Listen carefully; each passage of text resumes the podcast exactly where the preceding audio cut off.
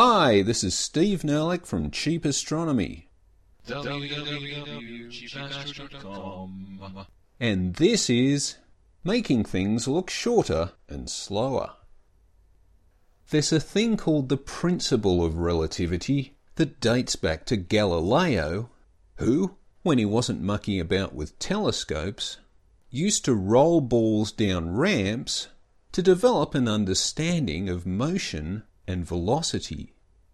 Essentially, the principle of relativity acknowledges that if you were, say, on a train, travelling at sixty kilometres an hour, and you throw a ball forward at a speed of ten kilometres an hour, then for you on the train, the ball measurably travels at ten kilometres an hour, but for someone on the train station platform, as the train is passing by, the ball measurably travels past them with its own speed of ten kilometres an hour plus the sixty kilometres an hour speed of the train.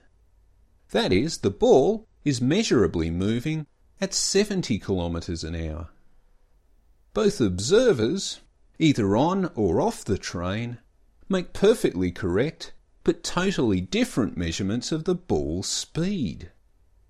This means that you always have to be careful to refer your measurements to a particular frame of reference, which means we have to say that the ball moves at ten kilometres an hour relative to the train, but also moves at seventy kilometres an hour relative to the platform. That all sounds pretty straightforward, Steve. Well, yes, but things went a bit pear-shaped when Einstein considered James Clerk Maxwell's finding that the speed of light was absolute.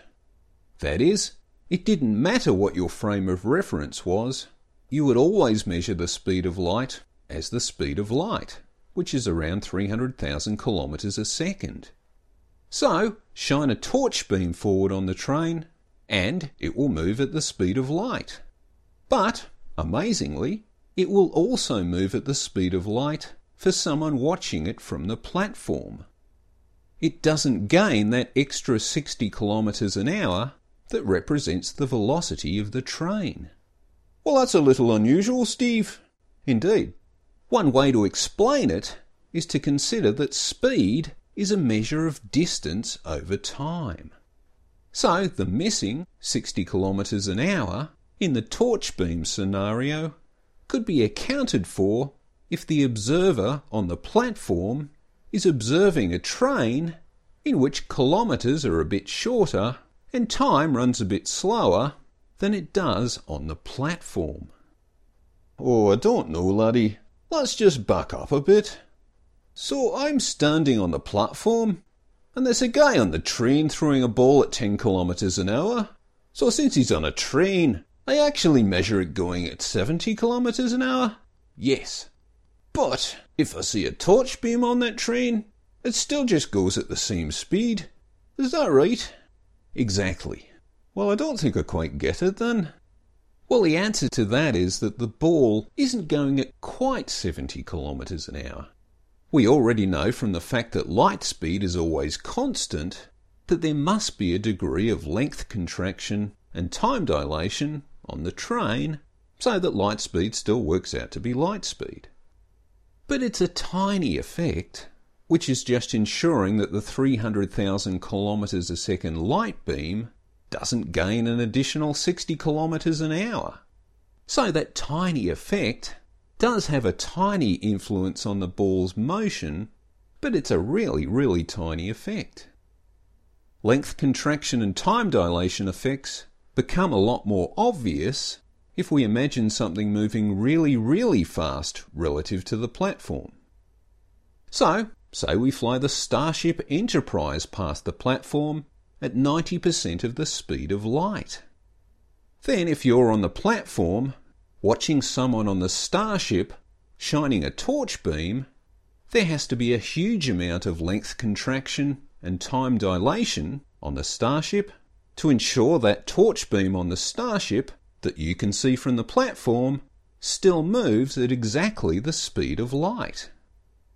And with all that length contraction and time dilation going on, a ten kilometre an hour ball will look more like it's moving at five kilometres an hour on the Starship, which is a substantial fifty percent or so effect.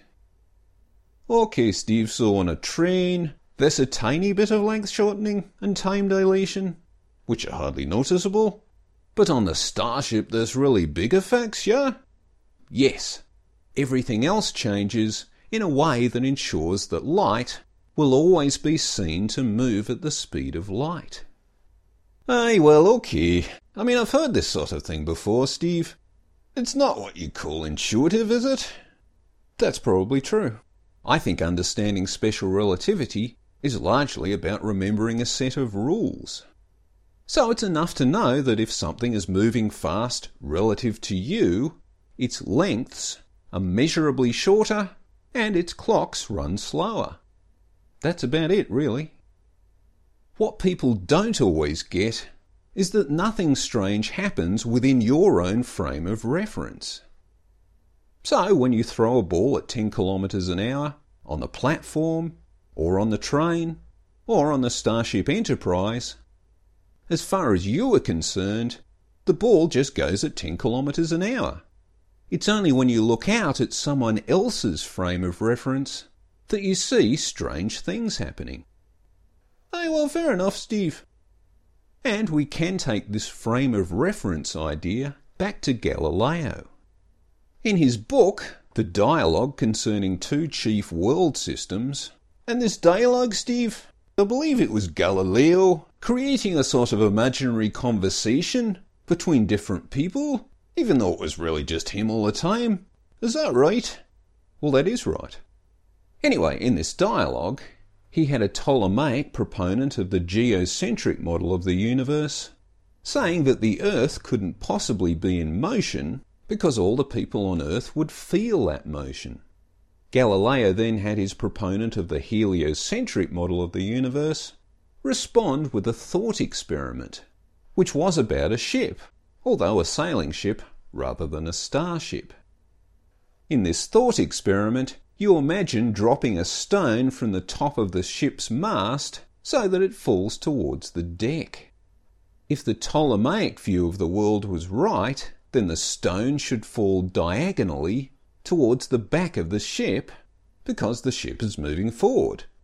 But in reality, if the ship is moving at a constant velocity, the stone already possesses that velocity, so it's just going to fall straight down, parallel to the mast, just like it would do if the ship was docked at port, as long as that motion is a constant velocity rather than an acceleration or deceleration.